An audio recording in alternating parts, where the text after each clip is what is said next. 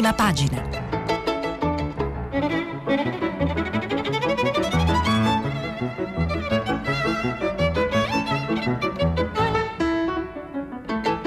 Questa settimana i giornali sono letti e commentati da Marianna Aprile, giornalista del settimanale Oggi.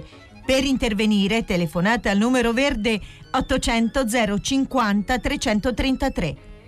Sms e WhatsApp, anche vocali, al numero tre tre cinque cinque sei tre quattro due nove sei. Buongiorno, benvenuti a Prima Pagina. Iniziamo subito con, con la lettura dei giornali che eh, al solito, come, come in questi giorni, sono pieni di pandemia e di vaccini, ma oggi anche pieni di eh, politica con uh, le, le novità eh, all'interno dei Eh, dei, di, di due dei partiti che sostengono la maggioranza Draghi, il Movimento cinque Stelle e il P D, alla vigilia dell'Assemblea Nazionale del P D che eh, incoronerà ehm, Enrico Letta segretario, e alla vigilia di, eh, diciamo del nuovo assetto, della definizione del nuovo assetto del Movimento cinque Stelle, e vedremo come le due cose si, si sposano. Però Però eh, partiamo ovviamente prima dalla, dalla pandemia e dalla gestione della pandemia. Eh, su, sui giornali sono ampiamente eh, raccontate le misure eh, in arrivo la prossima settimana del decreto sostegni, l'ex decreto ristori. Vengono anticipate non solo perché appunto man mano iniziano a trapelarne i dettagli, ma anche perché alcune di queste eh, saranno efficaci già da lunedì, cioè prima del dell'approvazione del decreto. Eh, parlo in particolare del, delle misure per le famiglie. Leggo dal, dal, dal Corriere, dal, dallo schema riassuntivo del, del decreto a cura di Andrea Ducci ed Enrico Marro, eh, congedi parentali retroattivi e bonus babysitter. Il pacchetto di misure in favore delle famiglie è stato deciso già da ieri e sarà in vigore da lunedì, con qualche giorno di anticipo rispetto al varo del decreto sostegni. Il provvedimento, che originariamente prevedeva ristori per lavoratori dipendenti che hanno figli, ehm, è stata Eh, è stata varata la norma con lo stanziamento di duecentonovanta milioni di euro destinato ai congedi parentali, che saranno retroattivi, cioè eh, entreranno, farà data il primo gennaio duemilaventuno, e retribuiti al cinquanta per cento per chi ha figli sotto i quattordici anni, mentre per i genitori di ragazzi dai quattordici ai sedici anni il congedo possibile è possibile ma senza eh, retribuzione. In alternativa è stato previsto per chi ha figli under sedici il diritto allo smart working. Un ulteriore intervento è stato predisposto per le categorie di lavoratori autonomi, di operatori sanitari e forze dell'ordine, introducendo un bonus babysitter per un valore fino a cento euro la settimana. Ehm, insomma, ci sono poi eh, altri, eh, altri dettagli, e poi eh, la, viene ventilata la possibilità che nel provvedimento potrebbe essere inserita una norma che estende a qualche ulteriore categoria di lavoratori l'accesso al bonus babysitter. Dipenderà ovviamente, come sempre, dalle coperture. Ovviamente non è l'unica misura prevista dal, dal decreto sostegni.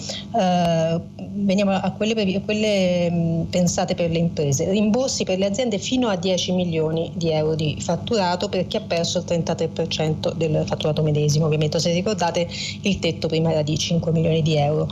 Um, le simulazioni del Ministero dell'Economia puntano a stabilire quanto costa estendere i ristori alle aziende con un fatturato fino a dieci milioni rispetto ai cinque milioni previsti dalle prime bozze del decreto sostegni.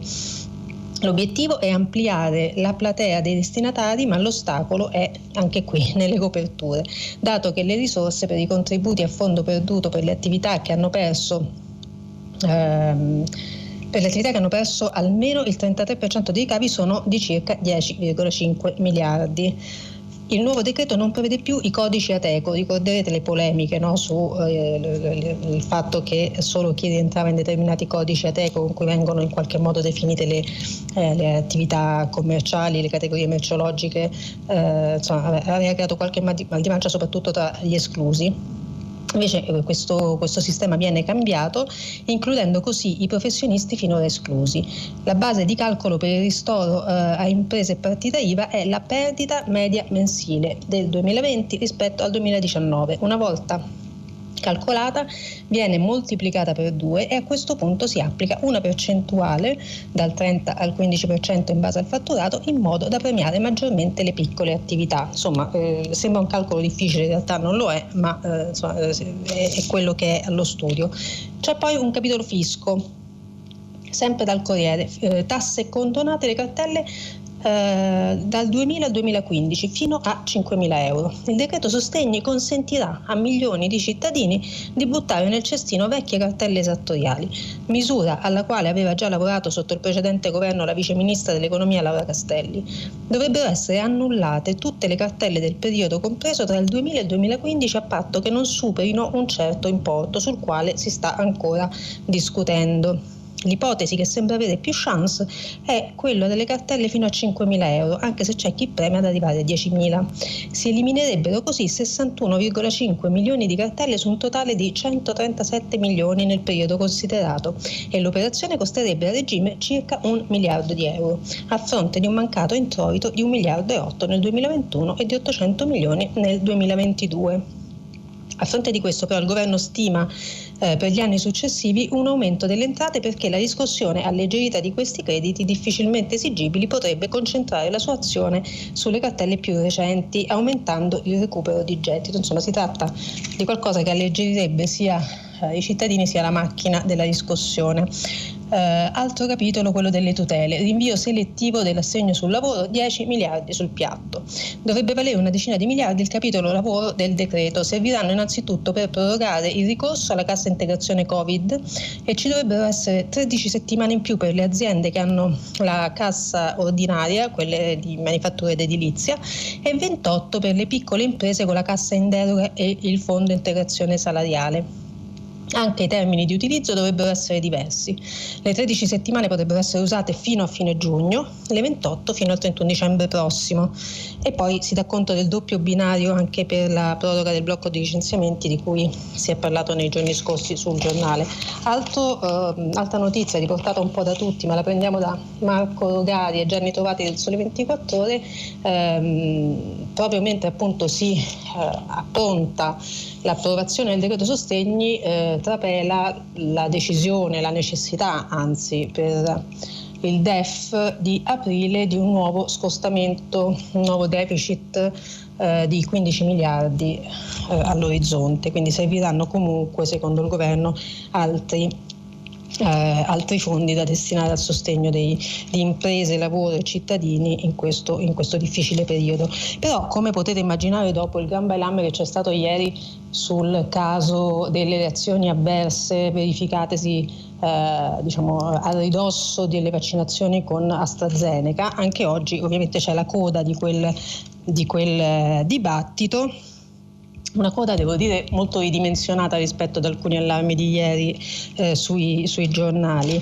Eh, dal eh, Messaggero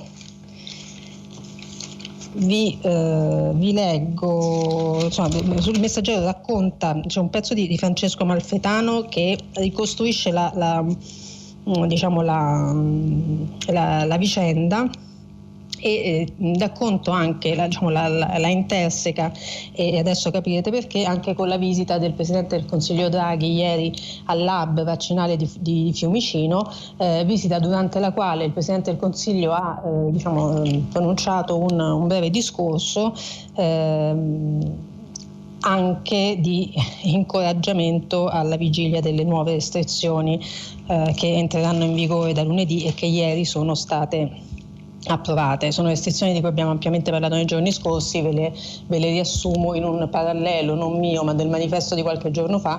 Funzionerà più o meno come a Natale, eh, stessa, stessa, eh, stesso impianto del, del decreto, eh, nonostante appunto adesso si parli di decreto e non di, di P C M. Eh, nelle zone rosse limitazioni massime, negozi chiusi, visite vietate, e però ci sarà, ricorderete, tutto quel sistema di di, ehm, di, di permessi legati alle visite, eh, a una visita quotidiana a parenti o amici con minori al seguito non conteggiati nel, nel numero delle persone totali, che non possono superare i due, insomma stesso, stessa cosa di, di Natale. Al momento, eh, a parte la Sardegna che è bianca, tutte le altre regioni da lunedì saranno prevalentemente rosse e qualcuna arancione, ma insomma eh, l'andazzo eh, sembra, sembra quello del lockdown, e in ogni caso le restrizioni diventeranno maggiormente mh, stringenti eh, nei giorni di Pasqua e Pasquetta, e questo potete immaginare, e, e anche questo ricalca, diciamo, il modello natalizio. Eh, mh, di tutto questo e del fatto che, a margine della polemica di ieri su AstraZeneca, si siano verificate delle defezioni nelle, nelle liste dei vaccini, il Corriere parla dell'otto per cento in meno di persone che si sono presentate al all'appuntamento fissato per avere la somministrazione di AstraZeneca, eh, l'otto per cento sui duecentomila vaccini di ieri sono poco meno di, di, di, appunto di, di venti, sono circa sedicimila eh, persone. Eh, Repubblica preferisce appunto dare eh, il numero e non la percentuale, e, e dà conto anche del, del fatto che in molti abbiano chiesto di cambiare hub per essere certi di non fare l'AstraZeneca ma di scegliersi il Pfizer. Eh, Graziella Melina sul Messaggero intervista Fabrizio Pregliasco, ormai noto virologo ehm, del, del milanese, eh, che insomma ha una, una, un atteggiamento molto tranquillizzante, ma ancora più tranquillizzante è quello di Nicola Magrini, intervistato da De Bacco sul Corriere. Eh, già ieri il Corriere aveva riportato delle dichiarazioni di Magrini eh, molto rassicuranti, ma vale la pena di leggere qualche stralcio di questa intervista, perché entra eh, proprio nel, nello specifico. Eh, il titolo è: mai visto tanto allarme senza una base nei dati, bisogna vaccinarsi e andare a fare richiami.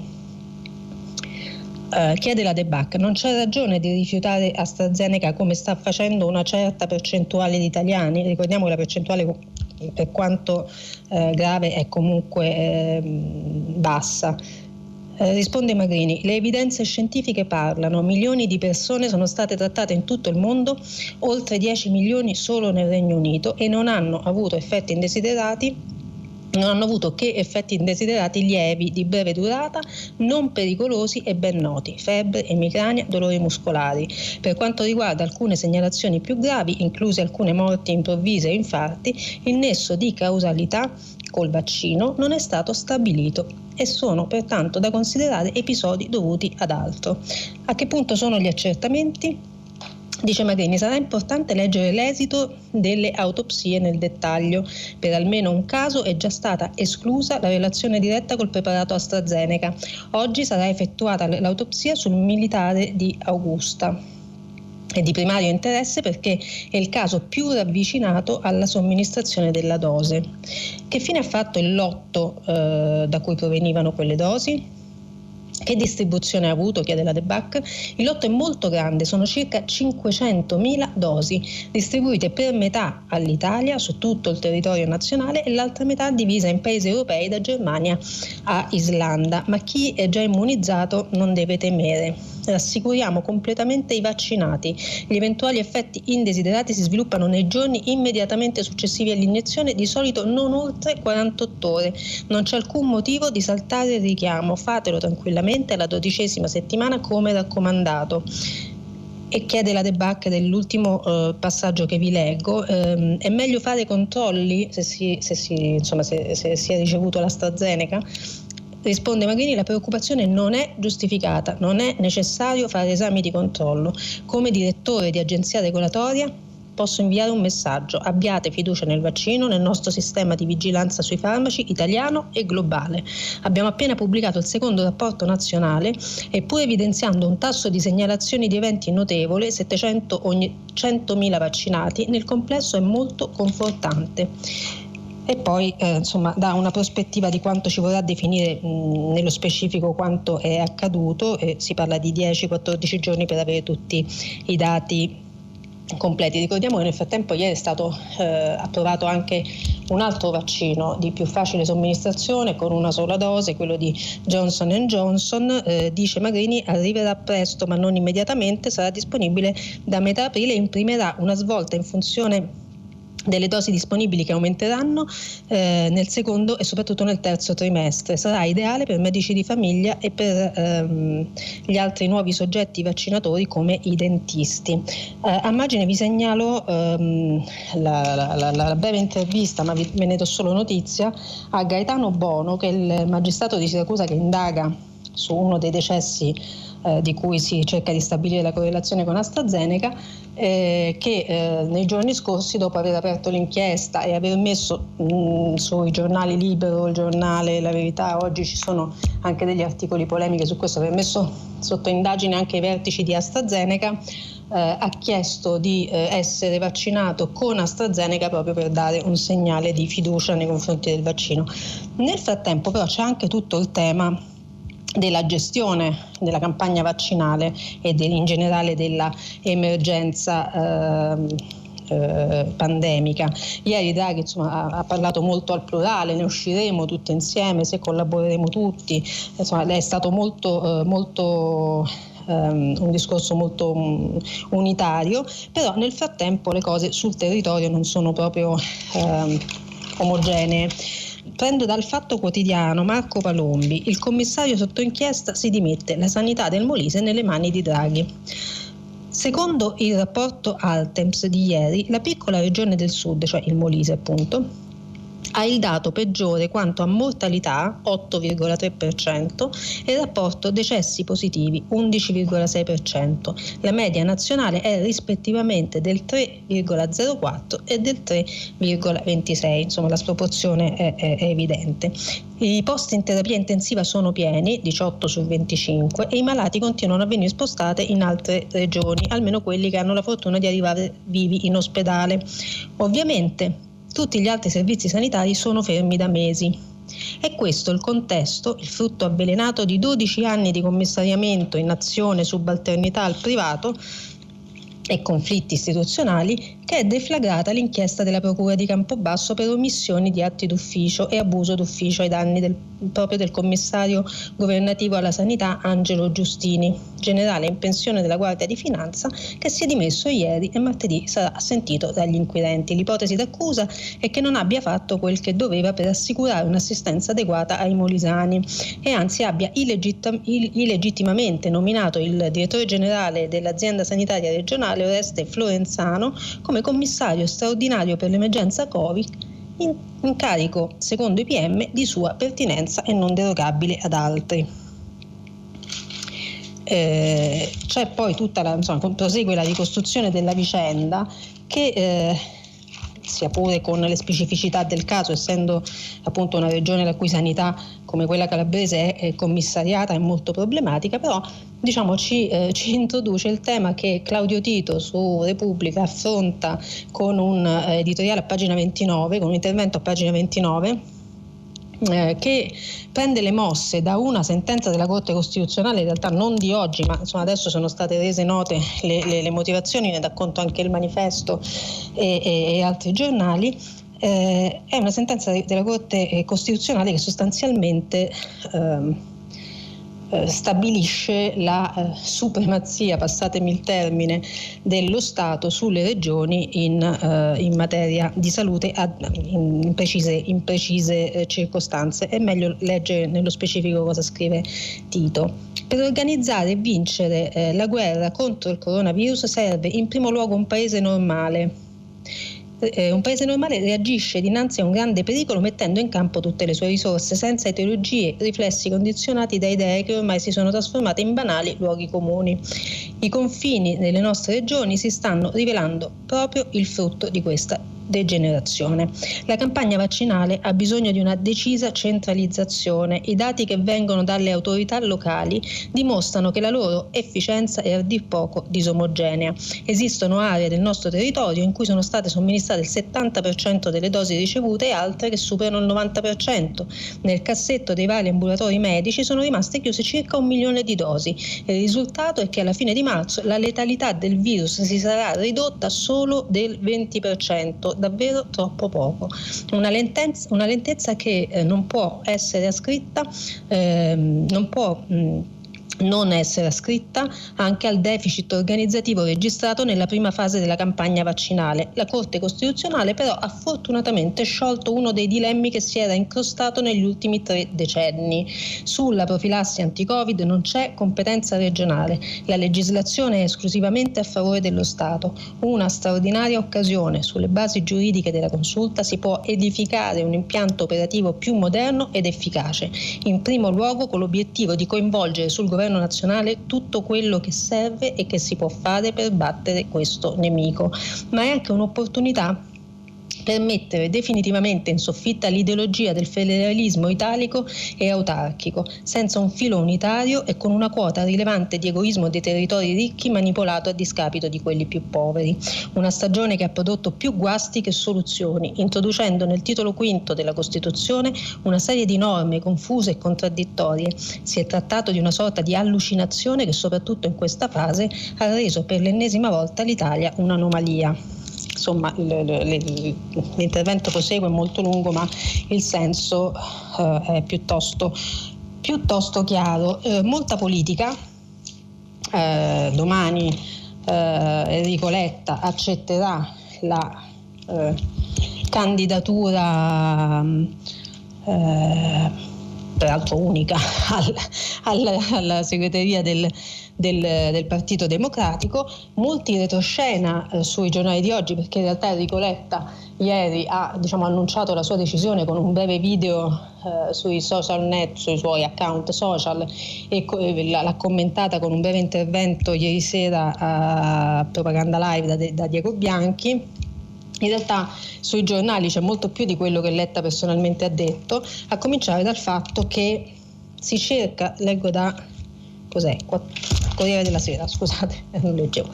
Eh, da Pinotti a Serracchiani, a Serracchiani sfida tra donne per il ruolo di vice. Si cerca un nome che ottenga il sì anche dalla minoranza interna, ma il leader in pectore potrebbe sparigliare. Eh, insomma, sarebbe, eh, tra i progetti di Letta ci sarebbe appunto quello di una vice segretaria, ma ehm, sul Messaggero c'è un'intervista di Barbara Iercova a Luca Lotti, che non è esattamente una, come dire, una, eh, un esponente qualsiasi del Partito Democratico per, eh, per, la sua, per, per, la, per la sua appartenenza correntizia. Il capofilo di base riformista dice alla Iercova: noi con Letta congresso appena sarà possibile. E a proposito di quell'Enrico stai sereno, in politica sette anni sono un'era geologica e il risentimento non serve. Insomma, un, un, un, c'è un diffuso volemo sebbene, passatemi il romanismo, sul, sul, sul in retroscena del, del P D. Leggiamo qualche, qualche scambio tra Iercova e Lotti. Allora, mh, a proposito del congresso, che insomma che molti si chiedono perché appunto non sia, questo passaggio non sia stato regolato all'interno di un congresso, eh, dice, dice Lotti: il congresso resta sul tavolo, sappiamo che è impraticabile farlo oggi nel momento in cui gli italiani stanno combattendo contro il virus. A Zingaretti abbiamo chiesto, e a dire il vero non solo noi, un confronto sull'identità e sul futuro del P D. Siamo dell'idea che questo tema debba riguardare i nostri iscritti e militanti ed è doveroso coinvolgere la base e appena possibile farla esprimere. Lo stesso Letta nel messaggio di ieri, aggiunge, ha fatto riferimento alle prossime due settimane durante le quali i circoli saranno diciamo, interrogati sulle istanze più identitarie, sulle le, quelle che sentono essere le urgenze maggiori per il nuovo P D a guida Letta, eh, alla fine de, de, delle quali due settimane Letta si riproporrà di fare una sintesi che eh, definirei diciamo, programmatica. Um, dice Iercova: ammetterà che è bi- parecchio bizzarro che gli ex renziani si ritrovino a incoronare Letta dopo che fu proprio Renzi a spingerlo fuori da Palazzo Chigi. Enrico può stare sereno sul serio stavolta? E, e Lotti insomma rassicura sul fatto che eh, gli hanno insegnato che si fa politica con il sentimento e non con il, ris- il risentimento. Eh, in realtà poi eh, c'è un'ultima eh, Un'ultima eh, risposta che ci introduce ad altri retroscena. Eh, con Letta pensa che la linea politica sia destinata a cambiare, il P D, eh, il P D a farsi sentire di più nel governo e rispetto ai cinque Stelle? Dice Lotti: mi auguro che Letta parta dall'agenda Draghi e aiuti a portare il P D verso una linea di azione chiara e un'autonomia politica anche dal Movimento cinque Stelle, e poi che aiuti a rispondere a una domanda: perché oggi votare il P D? Insomma, il problema è l'identità, ma anche eh, le alleanze eh, e l'agenda. Il Sole ventiquattro Ore, pagina nove, Emilia Patta eh, scrive proprio di questo: investimenti, giovani, concertazione. Il P D di Letta riparte dall'agenda Draghi. Sì alla protezione degli ultimi, ma anche delle partite I V A e delle piccole e medie imprese. Istruzione e formazione come priorità nazionali e avanti con le politiche attive. Insomma, ci sarebbe anche un tentativo, diciamo, di diventare azionisti di maggioranza dell'agenda Draghi e di, diciamo, rosicchiare posizioni anche nel governo, posizioni, diciamo, di peso, pesi eh, nel governo ai cinque Stelle. cinque Stelle con cui nel frattempo, eh, e lo leggo sempre dal Sole ventiquattro Ore, eh, Dalla, dalla cronaca sempre di Emilia Patta, eh, Zingaretti vara la giunta con il Movimento cinque Stelle nel Lazio. Eh, proprio a ridosso, diciamo, della, della sua uscita dal P D, eh, Zingaretti, presidente della regione Lazio, eh, realizza in regione quello che, diciamo, era il progetto anche su, sul campo nazionale, e accoglie in giunta Roberta Lombardi, che diventa assessora alla transizione ecologica e trasformazione digitale, e Valentina Corrado, assessora al turismo, entrambe del Movimento cinque Stelle, entrambe che in qualche modo spostano l'asse dell'appoggio dei cinque Stelle alla candidatura di Virginia Raggi a Roma, che come eh, saprete eh, bene eh, è un po' un nodo dell'alleanza P D cinque Stelle, perché appunto eh, il P D non sembra molto intenzionato a sostenere la, la, la, la candidatura di Raggi, e quindi, diciamo, è uno dei, dei fronti aperti di questa alleanza. Eh, Massimo Franco, Corriere della Sera, vi leggo solo qualche riga, ma racconta come questo arrivo di Mario, di Mario Letta, una, una, un bel lapsus, di Enrico Letta eh, alla segreteria del P D sia, ehm, insomma, crei scompiglio anche nei cinque Stelle. Ufficialmente, scrive Franco, il grillismo esprime soddisfazione. Enrico Letta, segretario del P D, è considerato un sostenitore dell'alleanza con il Movimento cinque Stelle, e il fatto che la definisca tattica e non strategica piace a chi non ha mai creduto nelle elucubrazioni di quei Dem e di quei cinque Stelle teorici di una convergenza progressiva e sempre più organica. Ma se si gratta alla superficie delle dichiarazioni di rito, affi- affiora un filo di inquietudine. Letta, con la sua identità moderata e trasversale, è considerato un'insidia per il grillismo governista. Quando si parla con i vertici del movimento viene definito la contromossa del P D davanti al calo di consensi dei sondaggi seguito alle dimissioni di Nicola Zingaretti. Per un, per un Movimento cinque Stelle sull'orlo della scissione e di una guerra di soldi e carte bollate con Davide Casaleggio e acefalo, la segreteria Letta si profila come una sfida, affianca e fa impallidire la svolta centrista e filo-europea dei cinque Stelle. Insomma, cambia un po' i pesi anche tra gli alleati, al punto che eh, Fatto Quotidiano, eh, Luca De Carolis e Paola Zanca, al punto che nei cinque Stelle eh, scatta un po' di, diciamo, di attendismo eh, sul fronte interno, che è sempre quello della trattativa con Davide Casaleggio e Rousseau, e il nodo da sciogliere per esplicita richiesta di eh, Giuseppe Conte, Che, che, diciamo, che l'ha posta come condi- una delle condizioni per assumere la guida del nuovo Movimento cinque Stelle, quindi il nodo da sciogliere del rapporto con Rousseau, ma anche sul fronte esterno, perché il titolo è eh, Movimento cinque Stelle, nuova piattaforma, Grillo, ora niente tivù. Vi leggo qualche stralcio. La trattativa con l'avversario quasi di tutti, cioè con Davide Casaleggio, c'è ancora, ma è lenta, per compiacere Beppe Grillo, l'ultimo rimasto a volere un accordo che tenga ancora dentro il figlio di Gianroberto, almeno come prestatore di servizi. Ma già si fa largo il probabile futuro, si parla già di una nuova piattaforma web al posto di Rousseau. è grossomodo pronta, bisogna solo aspettare che la situazione con Casaleggio si chiarisca definitivamente, spiegano un paio di grillini di peso, ossia che si arrivi all'obiettivo della stragrande maggioranza dei cinque Stelle, un conguaglio economico per liquidare il manager milanese e poi ognuno per la sua strada. Sentirlo non deve aver fatto piacere al garante, cioè a Grillo, tanto preoccupato che è arrivato a chiedere ai suoi ciò che non chiedeva da tanti anni, ovvero di non andare in tv per due o tre giorni, così evitiamo di, il virgolettato attribuito a Grillo, così evitiamo di dover rispondere su Rousseau e non facciamo polemiche, mentre dobbiamo occuparci di temi e della transizione ecologica. Insomma, è eh, un periodo, un periodo complicato. Eh, vi segnalo a pagina cinque della Stampa un, una intervista di Francesco Grignetti alla ministra dell'Interno Lamorgese. Lo spunto è ovviamente l'imminenza di nuove restrizioni, per cui c'è una parte dell'intervista in cui ovviamente eh, la, la ministra difende queste restrizioni e eh, assicura che le forze dell'ordine, insomma, saranno eh, sul territorio a a sostegno dei cittadini e a tutela di queste, del rispetto di queste restrizioni.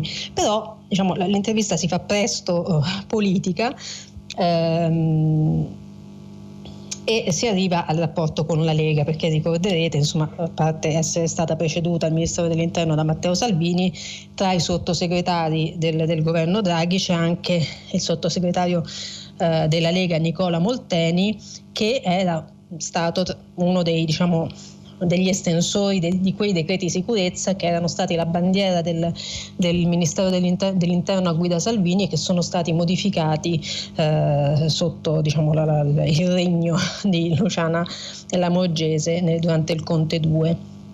E quindi eh, Grignetti chiede conto, diciamo, di questo rapporto con la componente leghista del Ministero.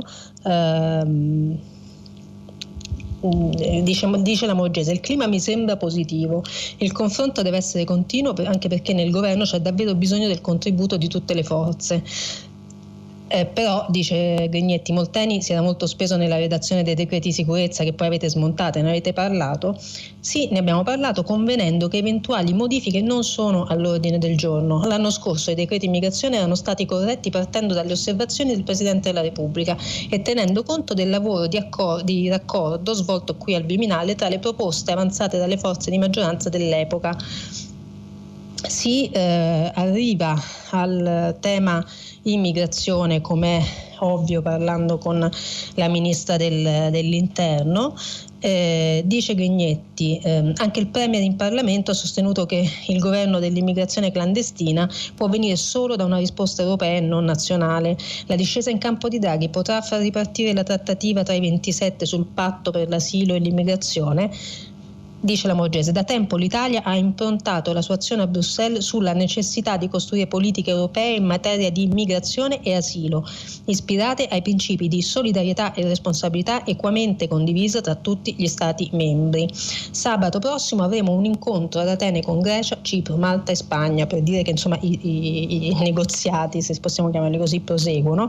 E poi si arriva al caso Gregoretti. Mm, ve, ve, ve lo leggo perché all'inizio della settimana, appunto, avevamo dato conto delle, delle cronache di stampa sull'udienza, sulla testimonianza di Di Maio e Lamorgese a quel, a quel processo che vede imputato Matteo Salvini per aver tenuto, per aver bloccato in mare nave Gregoretti con a bordo un carico di naufraghi.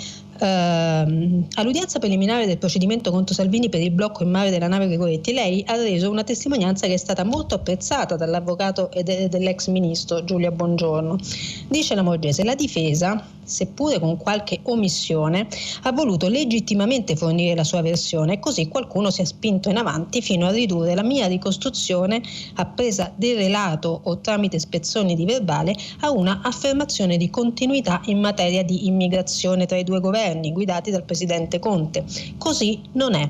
Da quando sono al Viminale si è abbassato a due virgola cinque giorni il tempo medio di attesa fra la prima richiesta di porto sicuro all'Italia e l'assegnazione della destinazione. In occasione di un paio di eventi effettivamente c'è stato un ritardo perché si tentò di individuare un porto sicuro diverso dall'Italia. E quindi, diciamo, c'è a suo modo una rettifica di, delle ricostruzioni di stampa di quella eh, testimonianza. e eh, vi segnalo però anche un, um, una lettera aperta di Gad Lerner a Marco Travaglio su, in fondo sullo stesso tema, pagina undici del Fatto Quotidiano. Il titolo è "Caro Marco, è la nostra umanità a naufragare". Il riferimento di Lerner è a un editoriale di Marco Travaglio sulle O N G. Caro Marco, quelli che attirano e incoraggiano il traffico di esseri umani nel Mediterraneo non sono certo gli angeli delle O N G, come li hai apostrofati con sarcasmo degno di miglior causa nell'editoriale di ieri. Aggiungi bontà tua che saresti disposto a concedere loro la grazia purché la smettano di fare finta che i soccorritori del mare non commettano reati. Ricorda Lerner, l'omesso soccorso in violazione del diritto internazionale del mare è un crimine di cui si macchiano il governo italiano e l'U E almeno dal duemilaquattordici, cioè da quando il governo Renzi stoppò l'operazione Mare Nostrum nella nostra marina militare. Le navi O N G sono entrate in azione solo dopo che chi di dovere è venuto meno ai suoi doveri di salvataggio. Vi sono frangenti in cui tocca sporcarsi le mani ed entrare in contatto con il nemico. Ovviamente la lettera è più lunga di così, vi leggo solo l'incipit della risposta di Travaglio, che eh, ovviamente sposta la responsabilità su Eh, su altri. Se gli intellettuali veri e presunti che hanno insultato oltre a me chiunque in questi anni abbia tentato un approccio laico e non fideistico fanatico sull'immigrazione avessero usato i tuoi argomenti, l'articolo dell'altro ieri non l'avrei scritto. Ok, eh, cambiamo decisamente argomento, ma perché insomma, non è allegro neanche questo, vi avverto. Eh, pagina cinque di Avvenire, Luciano Moia racconta eh, di, ehm, eh, degli esiti di una eh, ricerca. Il titolo è "Giovani donne, l'alternativa amara, più lavoro e meno voglia di famiglia". Sono i risultati eh, della ricerca giovane Giovani, famiglie e futuro attraverso la pandemia, eh, pubblicata alle edizioni San Paolo duemila, adesso, insomma recentemente, che si propone di misurare come sia cambiata la voglia di far famiglia al tempo del Covid. Lo studio è stato realizzato dal Centro Internazionale Studi Famiglia, dall'Osservatorio Giovani dell'Istituto Toniolo e dal Centro di Ateneo eh, Studi e Ricerche sulla Famiglia della Cattolica. Ne emerge che quanto più le donne oltre trenta anni sono impegnate in un lavoro a tempo indeterminato, tanto meno manifestano l'intenzione di far famiglia e mettere al mondo un figlio. Al contrario, sembrano soprattutto i maschi tra i venticinque e i trenta anni a desiderare una famiglia, che è, se ci pensate, diciamo una, una, una fotografia abbastanza diversa da quella che si scatta di solito quando si parla di, de- di denatalità e la si collega ehm, eh, il più delle volte alla mancanza di appunto una situazione professionale retributiva stabile che eh, scoraggerebbe appunto il, il, progetto, il progetto di fare un figlio. E ovviamente la, la ricerca di, ci dice anche molte altre cose, ma vi rimando alla lettura di pagina cinque di, eh, di eh, Avvenire. E sempre su Avvenire vi segnalo un'altra brutta notizia, ma non è colpa mia, cioè non è, giuro. Fulvio Fulvi, boom dei disturbi alimentari, il virus degli adolescenti. Uh, anoressie, bulimie nervose, fame emotiva ed altri squilibri nel rapporto quotidiano con il cibo. I disturbi del comportamento alimentare a causa delle restrizioni imposte dalla pandemia registrano un aumento di casi del trenta per cento circa. I dati sono di un'indagine eh, diffuse, diffusa dal Ministero della Salute, da cui risulta che nel primo semestre del duemilaventi sono stati rilevati duecentotrentamilaquattrocentocinquantotto nuovi casi. Nello stesso periodo dell'anno precedente erano stati centosessantatremilacinquecentoquarantasette.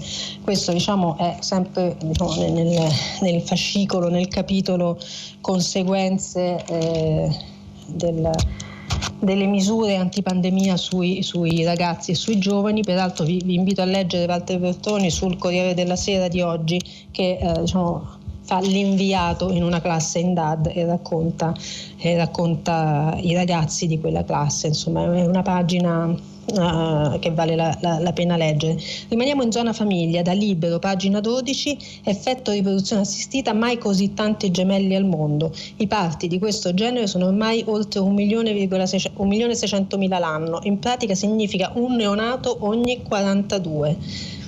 C'è poi lo strano caso dell'Africa che se- sembra smentire i presupposti della ricerca, perché lì la fecondazione non c'entra, ma i parti gemellari sono altrettanto...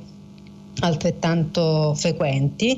Eh, la ricerca è eh, stata condotta dall'Università di Oxford, dall'Istituto francese di studi demografici e dall'Università olandese di Radboud, che eh, hanno ehm, pubblicato i risultati sulla rivista Human Reproduction. Insomma, pagina dodici di Libero, eh, capirete quanto e come ci si riproduce. Uh, Ieri in corsa, perché avevamo finito il nostro tempo, però avevamo dato notizia dell'intervista di Francesco Olivo sulla eh, Repubblica a ehm, ehm, il, il, insomma, il traduttore eh, designato eh, Victor Obiols, Obiols, mi perdoneranno, non so dove cade l'accento e neanche se si pronunci la S, eh, che era il traduttore eh, catalano de- designato per tradurre la, eh, The Hill We Climb, la, la poesia di Amanda Gorman, la ricorderete, la giovane poetessa afroamericana che eh, abbiamo visto eh, all'Inauguration Day di Joe Biden.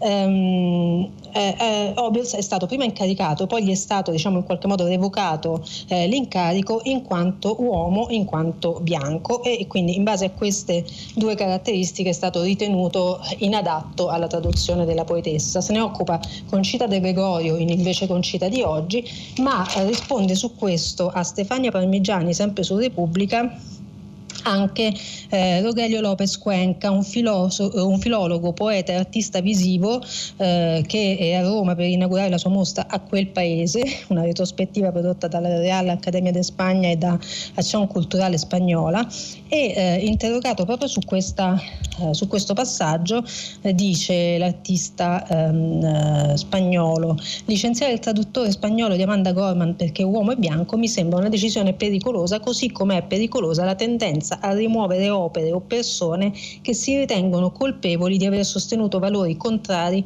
ai diritti delle minoranze, alla parità di genere o all'eguaglianza. La cultura della cancellazione non mi sembra una risposta adatta a problemi complessi. Il rischio è occultare la ferita e impedire il confronto.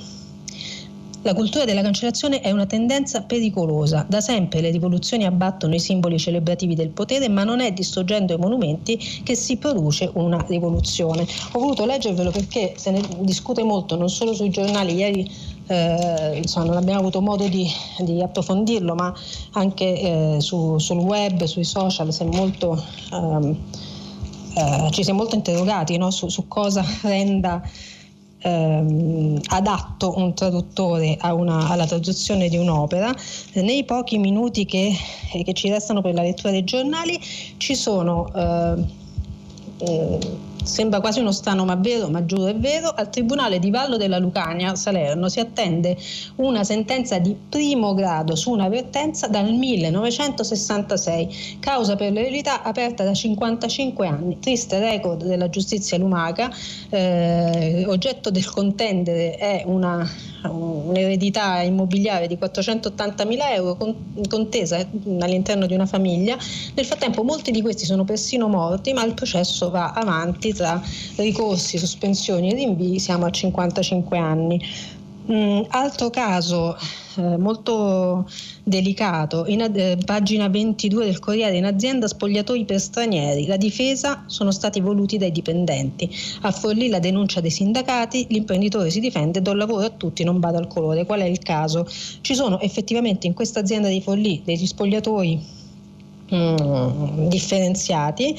Uh, la, la, la divisione non è negata dal, dall'imprenditore, che però dice: con me lavorano macedoni, albanesi e senegalesi, tutti in regola, li ho assunti perché sono bravi, non vado al colore della pelle. Quella del, del doppio spogliatoio è stata una decisione presa dai miei dipendenti, tra di loro ci sono musulmani che hanno bisogno di pregare, durante l'orario di lavoro hanno il permesso di farlo nello spogliatoio, ma altri hanno detto: non è che per andare a far pipì devo vedere loro che pregano. Così di comune accordo hanno deciso di differenziare gli spogliatori. Capite che è un campo minato, però insomma era una storia che valeva la pena raccontare, così come vale la pena eh, raccontare. C'è un'intervista a pagina diciannove di, del Messaggero a Rosa Oliva, la prima prefetta, che ha ricevuto ieri da Mattarella l'onorificenza come Cavaliere di Gran Croce. Eh, e la sua storia è una storia di quelle che diventano eh, Eh, favole moderne per, per le nostre figlie e i nostri figli. Ehm, esclusa da un concorso in quanto donna, fece ricorso alla consulta e nel millenovecentosessanta vinse. È stata ovviamente una apripista, eh, non si immaginava di, di ricevere questo riconoscimento, dice nell'intervista, e dice: sono commossa, non mi avevano detto nulla, ero solo stata invitata dal presidente per oggi, quindi è stato anche un effetto sorpresa. Eh, ho avuto con lui un lungo scambio di idee e di opinioni che mi è piaciuto moltissimo sulla questione femminile. Gli ho detto che il cammino per la parità avanza lentamente, lui mi ha assicurata che c'è molta attenzione alle donne e che ora ci sono molte professioniste anche al Quirinale. È stato un colloquio importante. C'è poi l'intervista di Costruisce la, la carriera di, di, di Oliva, vi invito a leggerla, però il tempo a nostra disposizione per la lettura è finito, quindi ci sentiamo tra poco per il filo diretto. Marianna Aprile, giornalista del settimanale Oggi, ha terminato la lettura dei giornali di oggi. Per intervenire chiamate il numero verde ottocento zero cinquanta trecentotrentatré. Sms, WhatsApp, anche vocali, al numero tre tre cinque cinque sei tre quattro due nove sei. Si apre adesso il filo diretto di Prima Pagina. Per intervenire e porre domande a Marianna Aprile, giornalista del settimanale Oggi, chiamate il numero verde ottocento zero cinquanta trecentotrentatré. Sms, WhatsApp, anche vocali, al numero tre tre cinque cinque sei tre quattro due nove sei. La trasmissione si può ascoltare, riascoltare e scaricare in podcast sul sito di Radio tre e sull'applicazione Rai Play Radio. Eccoci qui, pronto? Sì, buongiorno. Eh, sono, sono Filippo, chiamo dalla provincia di Piacenza. Buongiorno, buongiorno a lei e a tutti quelli che sono in ascolto. Io, rispetto all'articolo che invocava una centralizzazione della sanità presso lo Stato, penso esattamente il contrario, perché se pensiamo cosa è successo all'inizio della pandemia, è stato proprio lo Stato centrale che all'inizio aveva vietato ai medici di fare i tamponi ai sintomatici che non fossero tornati dalla, dalla Cina. La anestesista che a Codogno ha diagnosticato il paziente uno andava perseguita perché aveva violato una legge della dottoressa Malala. Poi non l'ha fatto nessuno, chiaramente, però aveva violato una legge. All'inizio erano vietate le autopsie, che il Covid uccidesse attraverso eh, i coaguli di sangue, un'infiammazione polmonare. Ci abbiamo messo del tempo a capirlo, perché erano vietate le autopsie dallo Stato centrale. Lo Stato centrale diceva che gli asintomatici, i tamponi non, non andavano fatti. Il Veneto aveva disobbedito e aveva gestito molto meglio la prima ondata rispetto a tutti, a tutti gli altri. Ancora oggi stiamo aspettando i protocolli di cura efficienti, non il paracetamolo, dallo Stato centrale. Quindi il vero inefficiente è lo Stato centrale. Il, un federalismo vero, anche fiscale, aiuterebbe i cittadini a controllare chi li comanda e a scegliere i migliori eh, no. elezioni. No, no. Mi permetto di dissentire, sarà che vivo in Lombardia e come, e come eh, lei ben sa qui eh, le cose non sono andate proprio drittissime. Eh, vengo agli esempi che, che lei ha fatto. È vero che all'inizio i protocolli di gestione di chi arrivava con sintomi riconducibili all'ipotesi Covid in ospedale erano sbagliati. Ora, dopo un anno, possiamo dirlo. Allora eh, della malattia si sapeva ben poco e, e, e quindi probabilmente si avevano meno elementi per identificare le procedure giuste, i protocolli giusti. Um, il, il, il fatto di non tamponare, il fatto di non fare le autopsie, lei fa l'esempio delle autopsie, ma io le ricordo in che condizioni erano gli ospedali durante il, lo scoppio della pandemia. Eh, era eh, come dire, t- tutte le forze operative degli ospedali erano sui vivi, poi per carità nessuno eh, dice che non sarebbe stato utile eseguire a tappeto delle autopsie nel migliore dei mondi possibili e con eh, un maggior numero di personale a disposizione. Probabilmente sarebbe stato molto utile individuare anche dei protocolli, a, a, a precisare anche i protocolli, però io le ricordo che era uno stato non di emergenza, di follia, cioè i medici e gli infermieri lavoravano in condizioni eh, disperate. Quanto al discorso di competenze Stato-Regioni, eh, lei dice gli errori li attribuisce tutti allo Stato, eh, io però eh, le, le, le ricordo che Uh, problemi nelle forniture di dispositivi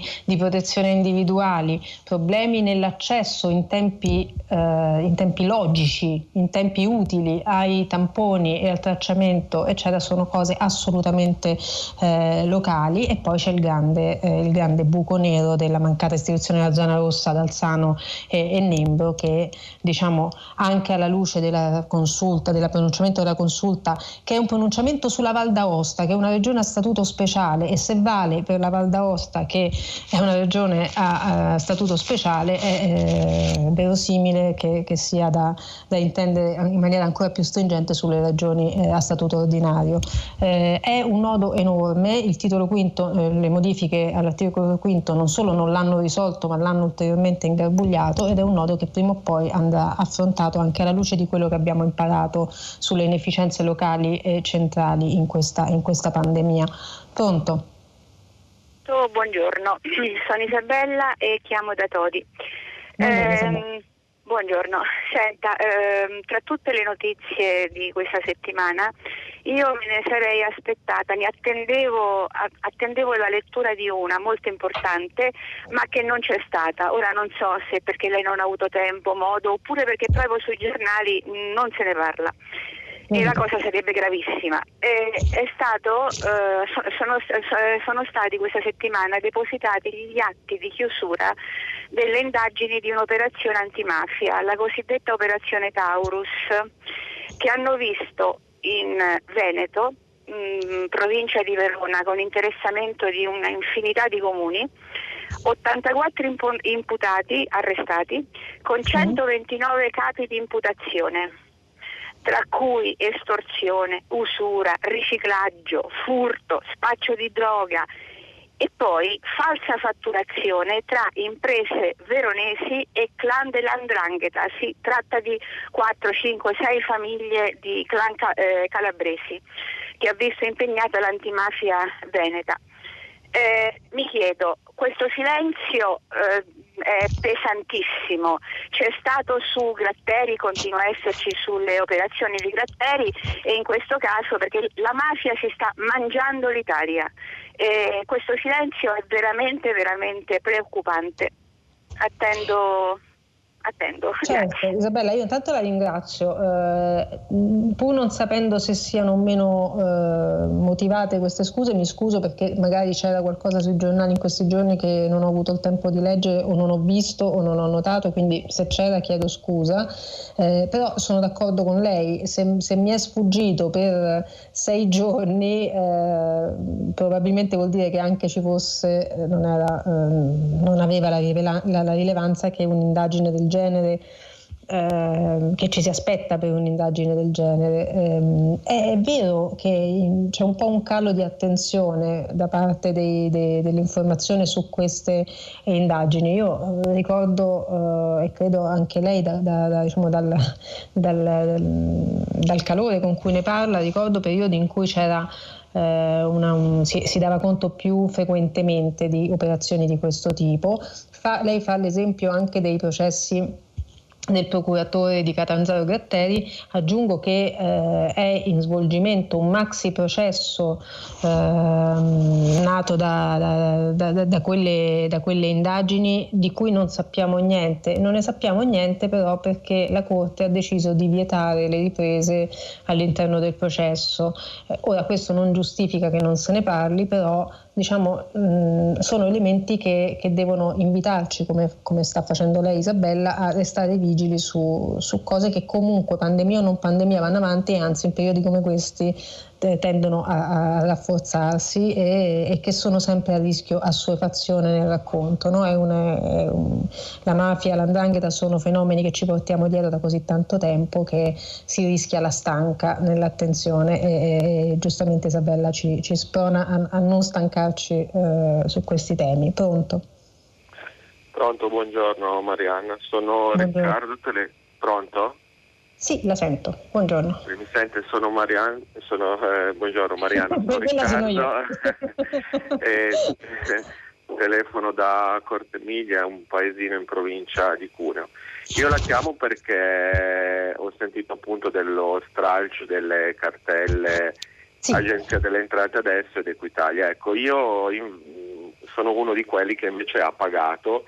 Eh, avevo un abbonamento della televisione intestato a mia mamma, mia mamma mh, è deceduta e io quando mi arrivava questo abbonamento lo mandavo indietro con la dicitura di ceduta. Ora, a fronte di due anni non pagati per un totale della tassa tele- televisiva di duecento euro, mi è arrivata una cartella esattoriale dell'ora dall'Equitalia di trecentodieci euro, quindi in due anni dalla tassa con eh, interessi, spese di spedizione, la cartella è arrivata a trecento euro e se non avessi pagato per trecento euro mi facevano il fermo amministrativo della mia autovettura perché mia mamma era deceduta, che a me la macchina serviva per andare a lavorare. Ora, eh, sentendo che c'è questo stralcio totale, che non si pagano le tasse mh, e nemmeno gli interessi, mi viene da dire che sono i soliti cretini che pagano, che hanno pagato e che invece addirittura fino a cinquemila euro di tasse non pagate, adesso c'è, ci sarà questo stralcio totale. Beh, lo trovo una cosa assolutamente ingiusta, invece di, pre- di premiare chi ha pagato le tasse, chi si è messo in regola, no, vengono premiati quelli che non hanno mai pagato, solo questo. Guardi, io sono, sono, sono d'accordo con lei, ne approfitto per leggere anche il messaggio di Gennaro da Padova sullo stesso tema. Eh, dice: io ci vedo solo i condoni voluti dalla destra. Eh, il punto è, ehm, è la ricerca di un, di un equilibrio tra Eh, l'auspicabile e il fattibile, mi spiego, eh, e, e parlo, diciamo, da lavoratore dipendente che quindi viene tassato all'origine, non, non ho possibilità di evadere anche volendo, e, non voglio, eh. E, però diciamo ehm, si sono accumulati ed è la, ed è la ratio che sottende a questa a questo condono, perché chiamiamolo, chiamiamolo col suo nome, eh, si sono accumulate talmente tante eh, cartelle inesigibili eh, non, non, che, che, non possono essere, che non possono essere riscosse, il cui tentativo di riscossione, ma anche la, la cui semplice pendenza, diciamo, sulle, sulle, agenzie, sulle agenzie delle entrate, e costituisce un, un ostacolo alla riscossione di quelle esigibili. Cioè la ratio che, che, che intravedo dietro questo Eh, questo provvedimento è questa, cioè alleggerire le pendenze, i binari morti sostanzialmente, per poter far correre i treni sui binari che invece funzionano e, e, e che possono portare eh, gettito nelle casse dello Stato, invece di incistarsi a cercare di esigere eh, quel gettito che non arriverà mai, anche perché nel frattempo, cioè noi mh, per carità eh, nessuno, nessuno nega che ci siano italiani che nel dubbio non pagano e poi vediamo se me li chiedono, no? Assolutamente d'accordo con lei, però ci sono anche eh, italiani che in questo lasso di tempo duemila duemilaquindici eh, hanno magari avuto tracolli finanziari, hanno visto ridurre il proprio reddito e non hanno potuto pagare, quindi mettiamo in conto anche questo, insomma, non, non, non, non, non dipingiamo eh, tutti come dei, eh, dei, insomma, degli evasori eh, volontari, c'è cioè anche chi non ha possibilità di pagare. In ogni caso lo Stato ha il dovere di porsi il problema e di cercare soluzioni. Non so dirle se questa sia la soluzione giusta, probabilmente potrebbe essere letta come una, una soluzione un po' più giusta se, se fosse il primo passo verso, verso una riforma del fisco di cui tanto si parla e che eh, cioè vedremo se, se, se, se sarà davvero, davvero portata avanti. Pronto? Pronto, buongiorno, sono Manuela, chiamo da Bologna. Buongiorno Manuela. Io ho, avuto, ho sentito una notizia ieri che mi pare incredibile. È successo che al ministro degli affari europei francese sia stato impedito l'accesso in Polonia eh, perché in quel paese ci sono delle zone che il governo polacco ha dichiarato gay free, e questo ministro ha fatto evidentemente, ha dato notizia della sua omosessualità e quindi gli è stato impedito di andare a visitare queste zone. La reazione della Polonia e dell'Europa, per quanto minima, è stata quella di fare un decreto nel quale si dichiara che in Europa, nei paesi europei, eh, c'è il libero movimento di tutte le persone, compresi i gay. Sì. Hanno votato tutti questo decreto, tranne Lega e Fratelli d'Italia. Sì, e Fratelli d'Italia, sì. Ecco, se ne è parlato quasi poco, molto poco di questa vicenda, forse per nulla, molti di noi non lo sap- non, non erano a conoscenza, ma io mi chiedo, qualcuno ha chiesto a Salvini e Meloni conto di questo voto? Pare che siano le persone candidate a votarci in futuro, e capire come ragionano su queste questioni non è di secondaria importanza, quindi le chiedo se lei ha notizia, insomma, di, della giustificazione di questo voto da parte di Salvini e Meloni. No, allora devo dire che, che già la, la, la notizia di questa risoluzione del Parlamento europeo con cui si dichiara tutta l'Unione Europea una zona, tra l'altro la dicitura è anche strana, perché è una zona di libertà L G B T Q, eh, cioè che è eh, appunto una, è stata una reazione, una presa di posizione ehm, in, in risposta proprio a quei paesi europei che eh, non garantiscono i diritti di queste eh, comunità, in particolare Polonia e Ungheria. Eh, Se ne è parlato poco sui giornali, se ne è parlato molto in rete, se ne è discusso molto sui social, eh, che con tutto il male che possono portare, però diciamo spesso mh, colmano in qualche modo, no, dei buchi del dibattito rispetto alla carta stampata. E, mh, che mi risulti, nessuno ha chiesto conto a Salvini e Meloni eh, di questa presa di posizione. Devo dire che è una presa di posizione anche piuttosto Eh, prevedibile, non dico che sia questa la ragione per cui non gli è stato chiesto conto, però diciamo era piuttosto prevedibile non solo per il tema in sé, ma perché eh, diciamo sul banco degli imputati c'erano Polonia e Ungheria, e i rapporti di entrambi questi leader italiani con i leader di quei paesi sono diciamo, eh, diciamo così, non improntati alle critiche. Ecco, quindi diciamo era piuttosto prevedibile. Il, il punto però, eh, se, se mi concede, cercherei di fare un passo avanti e, e, e direi che eh, il fatto che non gli si sia chiesto conto è una, a mio avviso, un po' triste conferma del fatto che questi temi sono spariti completamente dall'agenda de, dei giornali, dal dibattito pubblico e al momento anche da, da quello della politica. Se ci pensate, complice la, l'infodemia da pandemia, Eh, complici le emergenze sanitarie e economiche del paese e le beghe interne ai partiti, ma di fatto si parla appunto di fisco, scostamenti di, di bilancio, mh, nuovi segretari, eccetera.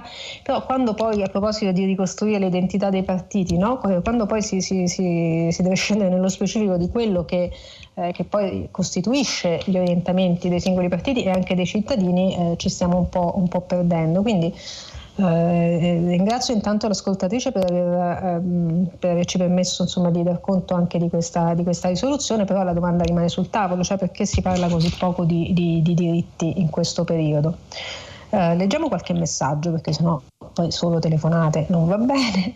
Uh, dunque, buongiorno, dopo aver fatto il vaccino il medico deve rilasciare un'attestazione che è stata fatta la vaccinazione, con quale prodotto e quando ci sarà il richiamo. Guardi, è una cosa talmente specifica che le, le Nives da Bologna la inviterei a chiederlo al suo medico di base, alla, alla, alla, insomma, all'A S L di riferimento, però eh, ho letto il messaggio perché mi dà l'opportunità di... Ehm, di accennare all'idea di questo pass vaccinale che sarebbe allo studio della Presidente della Commissione europea von der Leyen, eh, sulla base del quale appunto chi si fosse vaccinato, chi si sarà vaccinato con uno dei quattro vaccini approvati dagli enti regolatori, eh, dall'ente regolatorio, eh, regolatore europeo, eh, potrà diciamo esibire eh, per testimoniare l'avvenuta vaccinazione e quindi supponiamo, ma ancora siamo a livello del disegno e dell'ipotesi e dell'intenzione, circolare un po' più liberamente all'interno del, del territorio europeo, perché come sapete le, le, diciamo, eh, la situazione dei viaggi, anche quelli fuori dal comune per quanto ci riguarda, ehm, è piuttosto restrittiva. Eh, dunque, leggiamo ancora Bianca da Rimini.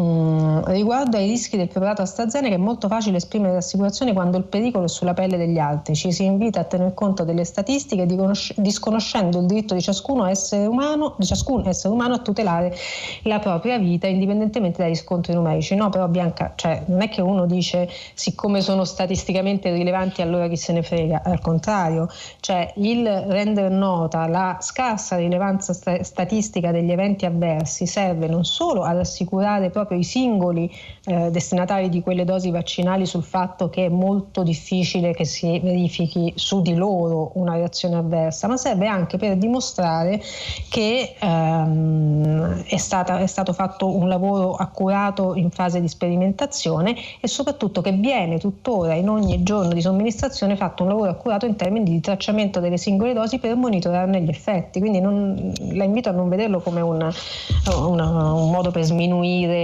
chi eh, ha problemi di salute in seguito ad accer- cioè, a un nesso accertato con la, con la somministrazione del vaccino, che è tutto da dimostrare, soprattutto per i casi di cui parliamo in questi giorni. Pronto? Sì, buongiorno. Pronto, eccoci, buongiorno, chi è? Sì, buongiorno, mi chiamo Manu- Emanuele, mi chiamo dalle Marche. E buongiorno, mi pa- mi- buongiorno, mi pare che nel nostro paese quotidianamente accada qualcosa di molto grave cui non si pone rimedio. Eh, pochi giorni fa è morto il padre di una mia carissima amica, non di Covid ma per complicazioni di una malattia pregressa. Sì. Dal trenta gennaio è passato dall'ospedale civile a una clinica privata di, di, diciamo di lungodegenza. Dal trenta gennaio non è riuscito a vederlo perché eh, non, è, non era possibile entrare neppure per i parenti stretti negli ospedali né nelle cliniche. Ora, è possibile che in tutto questo tempo non si sia trovato il modo, con un tampone, con tutte le precauzioni del caso, di avvicinare i parenti ai, ai morenti? È una cosa, per me, per come la vedo io, scandalosa. Una società che perde il rispetto per la morte perderà anche il rispetto per la vita. Sono due cose speculari e eh, io non lo so, mi sembra veramente una forma, la dico un po' grossa, ma di narcosi spirituale della nostra società, perché non è possibile, è una tortura per una persona sapere che a pochi chilometri ha una, una persona amata per tutta la vita eh, che sta morendo e non può avvicinarsi. Ma eh, forse non ci siamo ancora resi conto della gravità del fatto, perché in fondo con un investimento eh, sarebbe possibile avvicinare almeno i parenti stretti in sicurezza. Quindi eh, ecco, in questo caso... Posso, posso chiederle di ripetermi il suo nome, perché non, non l'ho appuntato e, e mi chiedo venia, non, non lo ricordo. La, la sento male purtroppo. P- posso chiederle di ricordarmi il suo nome? Sì, Emanuele.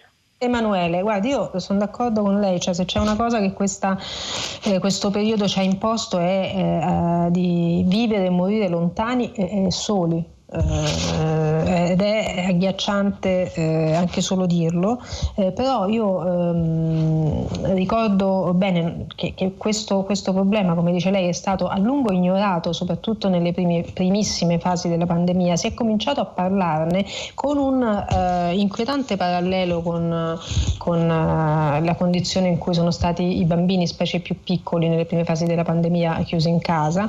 Eh, si è cominciato a parlarne, diciamo, in estate, no? Quando c'eravamo tutti un po' rasserenati sul fatto che il peggio potesse essere passato e che, che, che la cosa fosse, eh, fosse alle spalle, il vaccino stava per arrivare, eccetera eccetera eccetera, eh, se ne è iniziato a parlare e, e, e, quando, e quando abbiamo cominciato a parlarne qualcosa si è mosso. Ricordo che molte strutture, sia ospedaliere sia per lungodegenza, hanno istituito dei luoghi sicuri in cui permettere l'incontro tra parenti. Si è parlato molto delle stanze degli abbracci, non so se anche lei eh, anche a lei è capitato di, di, leggerne, eh, di leggerne sui giornali. Si, si sono fatti anche molti servizi giornalistici eh, televisivi sull'argomento, ne hanno parlato i telegiornali. Insomma è, è vero che eh, è stato considerato un, un problema secondario eh, e, e concordo con lei che le conseguenze psicologiche ma anche sociali di questo sono potenzialmente molto, molto grandi, però eh, che non si sia proprio fatto nulla non, ecco, non concordo. Che ci sia stata una, una risposta a macchia di leopardo invece è molto più, più condivisibile dirlo, insomma. Pronto? Pronto? Pronto? Sì, buongiorno. Pronto, salve. Buongiorno, sono Salve, intanto grazie per sentirci e per la, tutta la redazione, per il programma che seguo veramente da tanti anni. Mi chiamo Grazie a lei Alejandra. Alejandra, buongiorno. Alejandra da Palermo, sono una lavoratrice autonoma dello spettacolo e, e diciamo che mesi fa, o, o, da, già da dicembre, ho cominciato a richiedere quantomeno l'omnicomprensiva, le prime di agosto parliamo, no?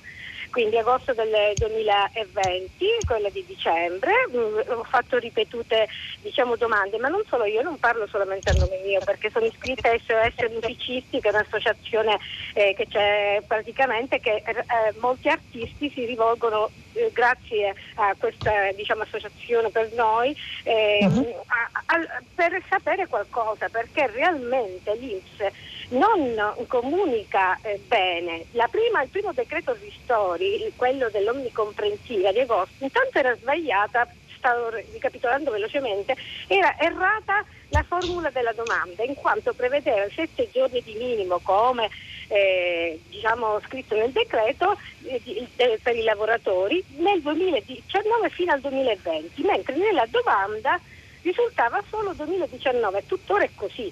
Dopo le varie richieste, eccetera. Cioè, quindi c'è una discrepanza tra, le, tra i parametri del, del decreto e quelli nella domanda, nel modulo per la domanda? Esattamente, okay. C'è una discrepanza. Dopodiché varie ripetute eh, email, P E C, finalmente viene approvata, mi viene, mi viene eh, eh, erogata la prima eh, omnicomprensiva.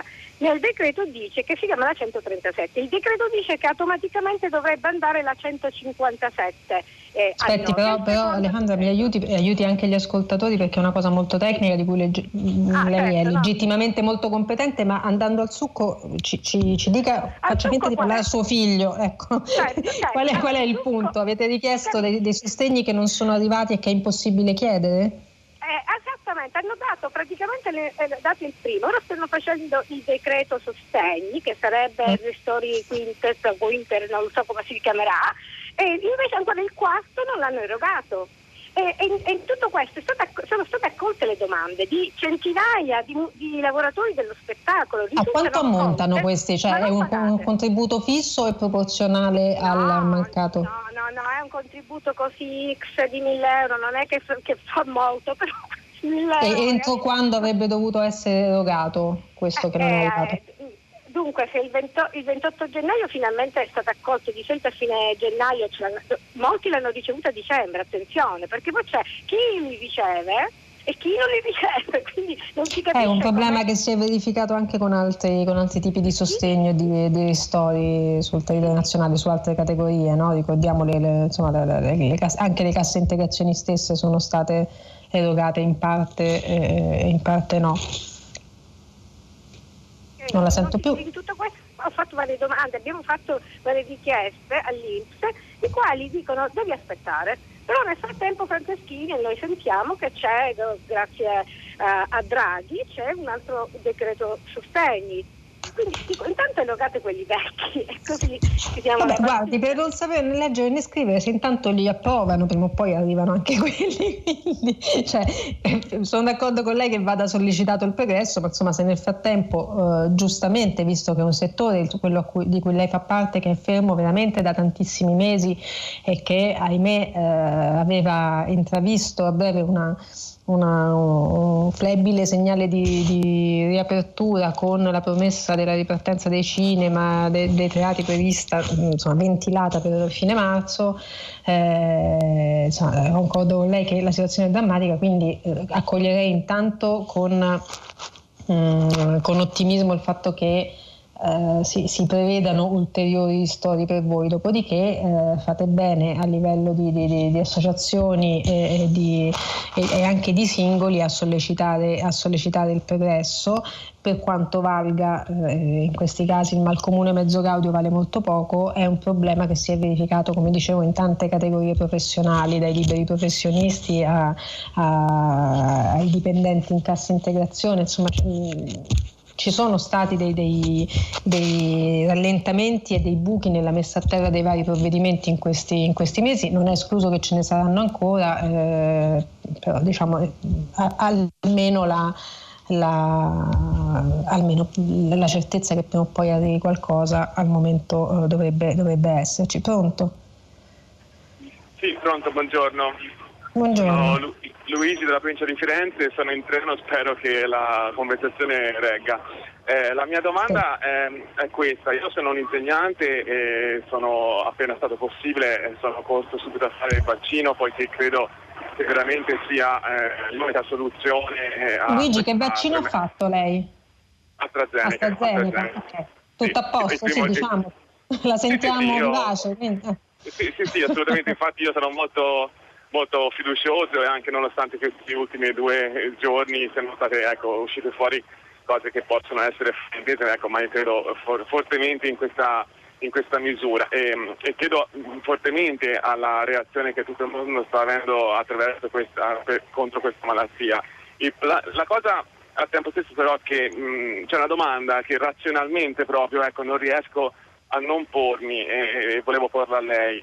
Perché eh, eh, a proposito dei vaccini, per scongiurare sia eh, tutto ciò che accade a livello dinamico per eh, delle dinamiche di mercato, eh, poiché sono aziende private a gestirli, eh, per, per scongiurare le eventuali anche eh, ecco, accuse Novax, e per dare una risposta proprio globale eticamente, qualitativamente superiore come mondo, ecco, a una reazione globale a un nemico comune, non c'è stata la possibilità, eh, io non so se tecnica, politica, economica, eh, eh, questa è la domanda che vorrei porle, eh, per una reazione, eh, di, per una messa a disposizione di risorse pubbliche eh, eh, in laboratori pubblici che davano la possibilità di avere un vaccino eh, italiano, europeo, eh, mondiale. Io non so, non ho le competenze per, per immaginare quale potrebbe essere stata la prospettiva.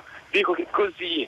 Eh, eh, la risposta è, è eticamente abbastanza deprimente, cioè se non c'è qualcuno che ci guadagna eh, eh, il, mondo po- il mondo occidentale poco si muove, e qui eh, si prestano anche a tantissime, ci prestiamo tantissime accuse, tantissime eh, ritorsioni, dinamiche mh, di mercato che lasciano anche un po' il tempo che trovano di fronte a questa eh, tremenda pandemia. Ecco, io chiedo, la domanda è questa: perché non c'è stato un, un, un capo di una nazione, un capo di una, un organismo sovranazionale che abbia avuto la forza e la proposta? Questo non riesco a spiegarmi. In realtà c'è stato, eh, perché i vaccini che oggi somministriamo, quelli diciamo già approvati, Eh, ma anche eh, alcuni di quelli che saranno approvati più avanti perché hanno avuto dei rallentamenti nelle fasi di sperimentazione, penso a quello francese di Sanofi, eh, però diciamo eh, ci sono stati questi investimenti del pubblico nel, nella ricerca dei vaccini, ci sono stati negli Stati Uniti, ci sono stati in Germania, eh, il, il,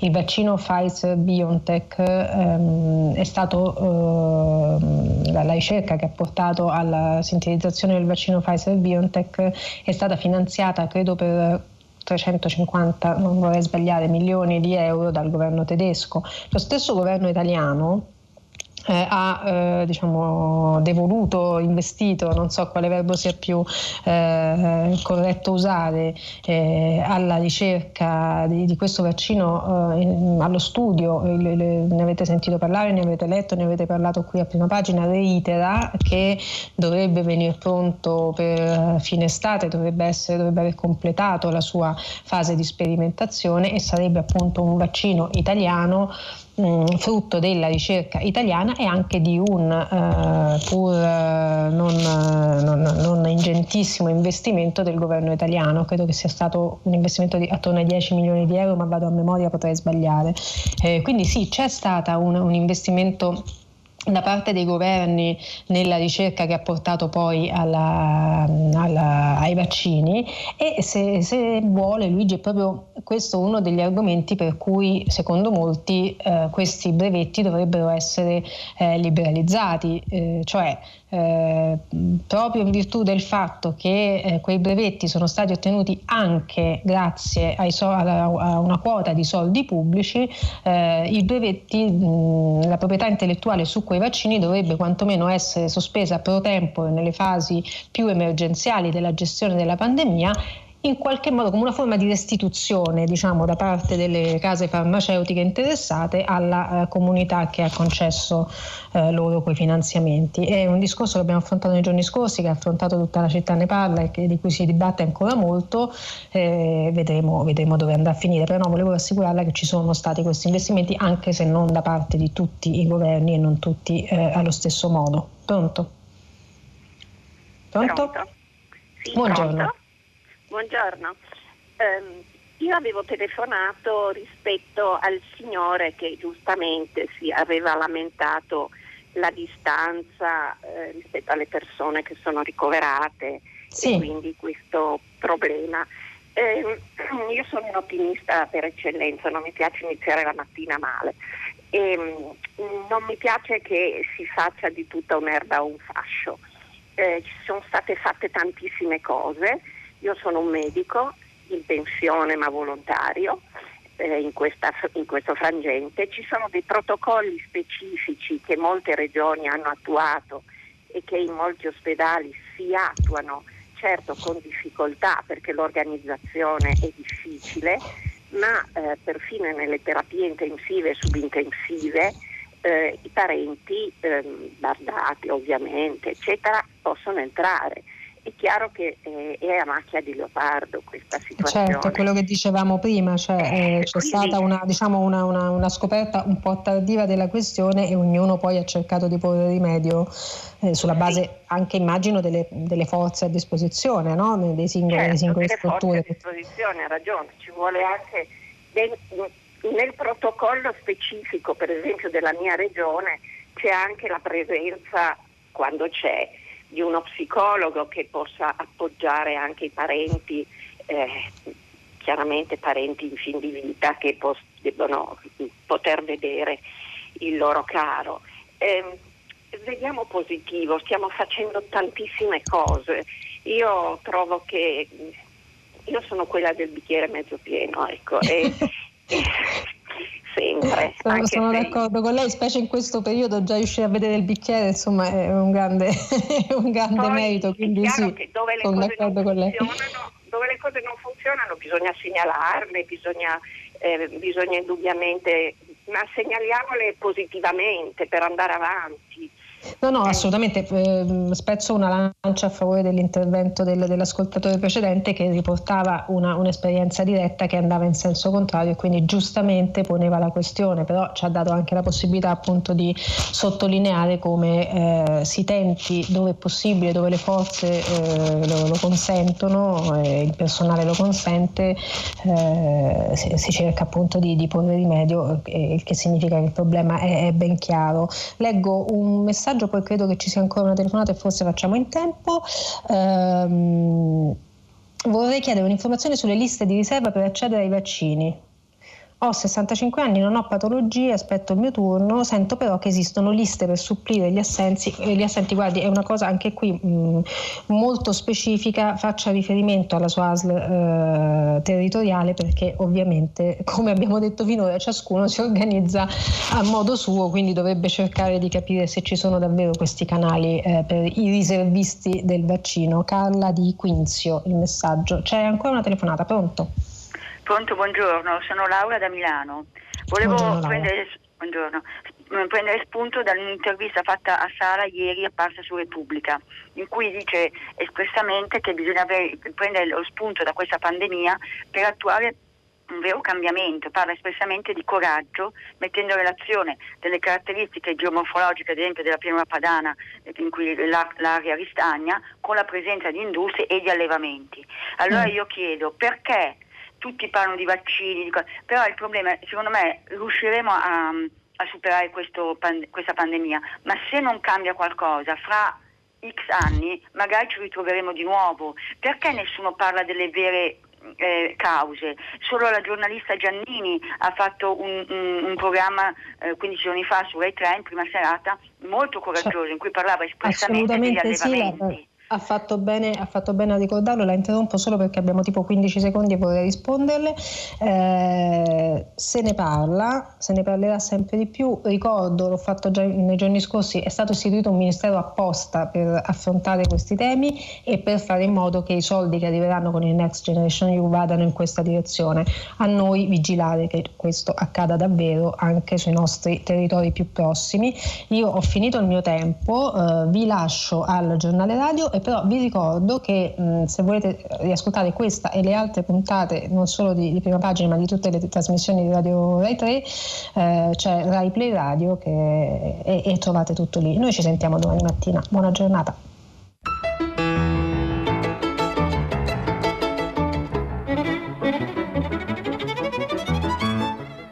Marianna Aprile, giornalista del settimanale Oggi, ha letto e commentato i giornali di oggi. Prima Pagina, un programma a cura di Cristiana Castellotti. In redazione Maria Chiara Beranec, Natascia Cerqueti, Manuel De Lucia, Cettina Flaccavento, Giulia Nucci. Posta elettronica prima pagina chiocciola rai punto it. La trasmissione si può ascoltare, riascoltare e scaricare in podcast sul sito di Radio tre e sull'applicazione Rai Play Radio.